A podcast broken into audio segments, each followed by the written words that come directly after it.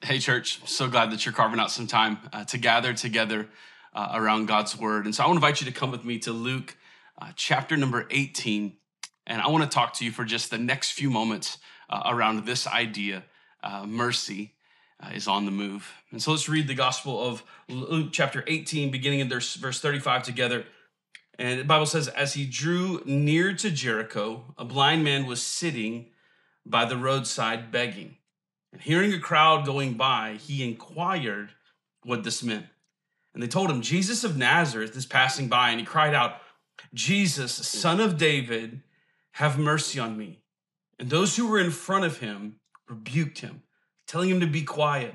But he cried out all the more, Son of David, have mercy on me.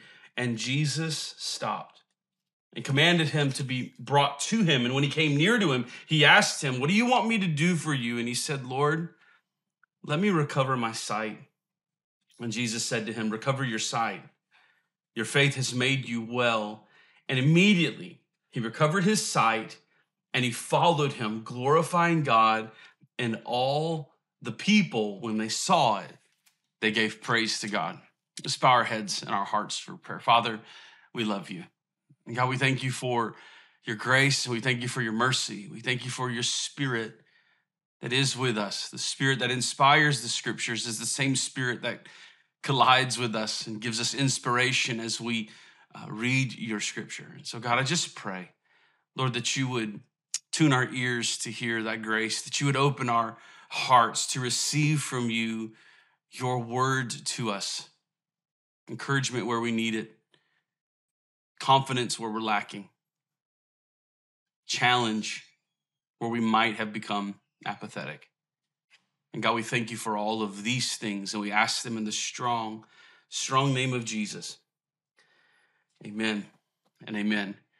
For us as a church this year, we've been kind of centering and, and gathering on this word found in Psalm chapter 23, verse 6 that goodness and mercy would follow us all of the days of our life, that we would be chased down by goodness and mercy at every turn, goodness and mercy. I love what Pastor Deshaun shared with us last week that, that sometimes goodness and mercy following us all the days of our life may not look and feel like we think it's supposed to or it's going to, let me encourage you once again. You might be in a season or in a time and a place, man, where things are not feeling like, man, this is the goodness of God, or this is the mercy of God. But can I just encourage you with the fact that just because your external realities don't seem to be congruent with the promise of God, trust this, friends. He's working all things together for good for those that believe, for those that are called according to his purpose. When you and I can't see it, when you and I can't comprehend it, he is working on our behalf. The goodness of God is undefeated, the mercy of God is unquestioned, and it pursues us. And so today, with that in mind, I'd, I'd love to think through this passage of scripture with the idea of goodness and mercy Sometimes not only is it chasing us, but sometimes there's even an invitation for us to pursue it. You see, in the text that we have here, there is this tension at play. Any musician will tell you that kind of a recipe and a secret to, to good music, whether it's classical, whether it's jazz, whether it's modern pop or hip hop, R&B, like music is a space and a place where there's just some tension provided. Maybe the tension is found in the lyrics, maybe the tension is profound uh, found in the instrumentation, but a sense of tension isn't a bad thing. You see, many of us in our life, we want everything to be void of tension. We want it to be void of, of awkward uncertainty. And I just want to encourage you that there are some things, lots of things in life that, that are not to be simply resolved and kind of put away as an end, but there are some sort of tensions that we have to manage. And there's tension in, in this passage. Jesus, right before the text that we read, for the sixth time in Luke's gospel, is foreshadowing and he's foretelling his disciples uh, that the death of, of, of the Messiah, the Son of Man, the Son of David, that it is imminent. He is telling them, hey, here's what's going on. And, and what Luke sort of shows us and paints for us so well is there's this tension between the reality of what Jesus is talking about and the inability of the disciples to understand, to distinguish, and to decipher what he is meaning. And so when we look at these passages, and here's what I would encourage you to do over the maybe next few days, why don't you spend some time in Luke chapter 18? Because when you look at Luke chapter 18, you see the way that, that it's constructed and the way in which it's laid out is for us telling us something about all of the contents within chapter 18, the way in which it's constructed, the stories that lead into the other. And so here in 18, it, it starts with a parable of the persistent widow, reminding us of the way in which we are to pray, that we are to not give up hope, and we are to keep coming to God with passion, with fervor, with, with a sense, with, with an audacity. And then we look into the passage of scripture that goes right into the Pharisee and the tax collector, again, juxtaposing the religious leader and, and the person in society that was was considered a villain. And you have this religious leader and you have the villain. And here in, in the parable, as Jesus is telling them, there is this unfolding of, of an example of how we are to pray. And what is mind blowing to the hearers at that time was in Jesus's parable, it was not the religious leader that was the hero. The hero in the passage was what society thought was the villain. Jesus says that the tax collector is the one who is crying for mercy and his prayer is heard. Around on the heels of that passage, Jesus says to the disciples, Don't prohibit the kids from coming. Don't, don't keep the children away. He says the kingdom of God is like this. So he's talked about prayer through the lens of the persistent widow. He's talked about it once again, showing us that prayer not only should have passion and persistence, but that prayer should also have a humility. Jesus reminding once again that those that are the outcast, those that are on the, the downside of culture, you know this, that, that children were not considered in the first century like they are now. Man, we all have pictures, we're showing, we construct our schedules around our kids, we celebrate them. Like so much of our lives is sort of esteeming our children, setting them up for success. That, that was not at all what it was like in the first century. So, Jesus' words, when he uses the widow as the example of how to pray, and now is talking about children and how they are to sort of give free rein sort of to him. He's, he's teaching us something once again. And then finally, there's a story about the rich young ruler. There's a tension in this whole scenario because the reality is, many of us would see now, just as they would have seen then, someone with affluence, someone with a massive amount of wealth, that they're going to have a view and a perception on life that is different. But, but also, let's just be honest, many of us see and esteem those that would be in, in those positions as somehow they've got an insight to some things that we don't. And they, they know how to do this better than I do. They've got a better read on what, on what life is all about. And the scriptures remind us through this story that you may have earthly riches, but you may not have any heavenly sense. You may have a sense of understanding sort of how to accumulate and obtain possessions, but that doesn't mean you understand what the kingdom of God is like. The rich young ruler in Luke chapter 18 had it all, but lost everything because he was unwilling to follow Jesus' command to sell the things that were possessing him. You see, there's the challenge for us. Many of us would love to read that passage and we would love to just in a broad stroke just say, you can't have things or, or you, you can't be wealthy and follow Jesus. And, and the reality of what Jesus is saying to that man in his passage, in, in, his, in his moment, is the same thing he would say to us. And whatever is possessing you, get rid of it. whatever is keeping your attention and whatever has your devotion, if that thing is not Jesus, get rid of it. Because ultimately, it will keep you from following Jesus. And so, all of that is the backdrop to where this tension is sort of set up, where he tells about his death that is, that is imminent, that it's coming. And yet, you have these disciples that are here and they can't see and they don't understand it.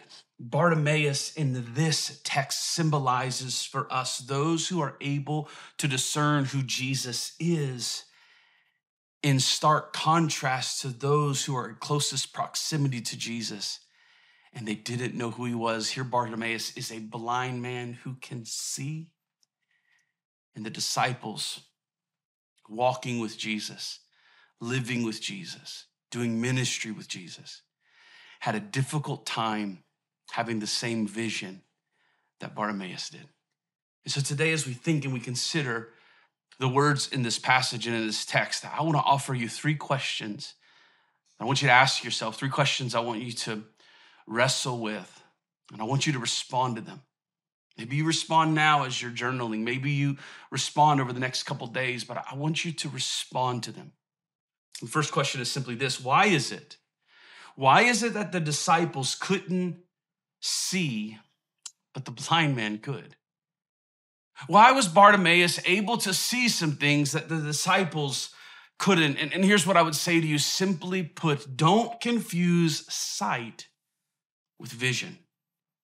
You see, many times in places in our life, we might be able to have sight, but we may not have vision. We may, may not be able to see what is truly going on. And the reminder for us, as well as the challenge, is sometimes the closer you get to Jesus, it may be more difficult for you to have the same vision that you once did. Many of us, we could identify with the disciples.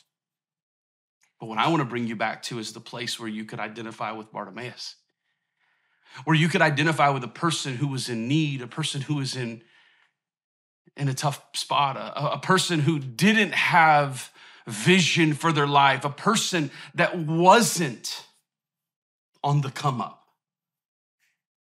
You remember what it was like when you were in that place? You see, our ability to be supple in our soul will allow us to continue to move towards Jesus, but still have an understanding of what it was like and what it is like to be Bartimaeus. Because the challenge in, in this text is you see the disciples and the way in which they respond to Bartimaeus is they tell him to shut up. He's crying out for mercy and they tell him to shut up. This is the very thing that Jesus instructed them and taught them about as it pertained to the kids. The kids were coming and the disciples are like, hey, get him away, get him away, get him away. And now you have the same sort of scenario. The disciples aren't getting it. How do we have vision? Is when we are able to begin to see and discern the activity of God in our midst. It may not happen at first, but friends, can I just say this to you? Here's the key to life. Here's the key to our spirituality.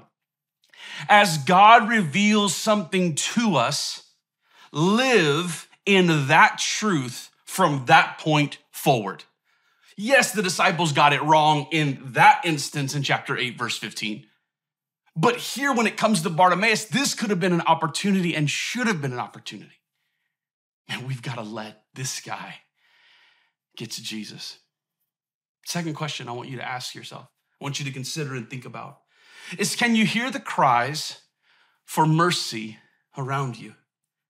Can you hear the cries of mercy around you? You see, that cry for mercy is one that always gets the attention of heaven. That's what the tax collector and the Pharisee parable is all about. What gets heaven to bend its ear towards our prayer is a heart not like the Pharisee, but a heart like the publican, a heart like the tax collector where we recognize our deficiencies in our soul and we cry for mercy rather than posturing as if we don't have problems, posturing as if we've got it all figured out. Jesus says it's the cry for mercy that gets the ear of heaven and then the hand of God and the heart of God to respond. So, can you hear the cries of mercy? Where, where are the places of need that bump into your life? Can you hear them? Or have you gotten so dialed in, or have you gotten so in tune with your own world that you found the ability to block the things out around you? Every parent has learned this trick. We have this ability to distinguish the cries of our kids versus the cries of others. So I'll be in a restaurant and I'll hear a kid crying, and it's almost as if it can drift to the back of my hearing. It, it kind of drifts past me. Why? Because my ears are tuned in to my kids. This is who I'm responsible for. I got to keep these kids alive. I got to keep these kids healthy. This is where I'm focused. I'm right here. We have the ability to, to tune out. I just wonder if we've allowed that sort of thing creep into the way in which we live our lives. Should we be tuned out to the needs and the cries around us? If you've been on a plane ever before and there's been a crying baby, there is uh, a different sound of a baby crying on a plane. There's nowhere to go, and it seems as if it's amplified. And the reality is this is that baby can't help it. It's a baby. Babies cry. That mom or dad, they can't help it. They would love for their child not to be screaming as well. And yet, if you watch planes, you'll see people get so frustrated, so angry in those moments. And so we've actually developed sort of a, a cure for that noise cancellation headphones. You put them on and you flip a switch, or you put them on and they, they kind of dial right in, and it, it it cancels out the noise in your world by providing a subsidiary noise. It's not as if the, the earphones are, are quiet, it's that they're making another type of sort of noise and sound that keeps you from hearing the, the other thing. I think for us, what happens in our souls very, very similar.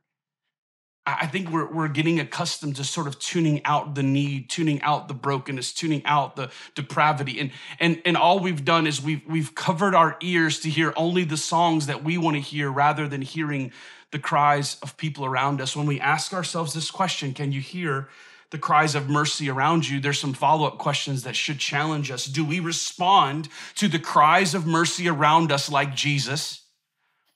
Or do we respond like the disciples? The disciples are like, hey, shut up. Jesus is coming, keep it down.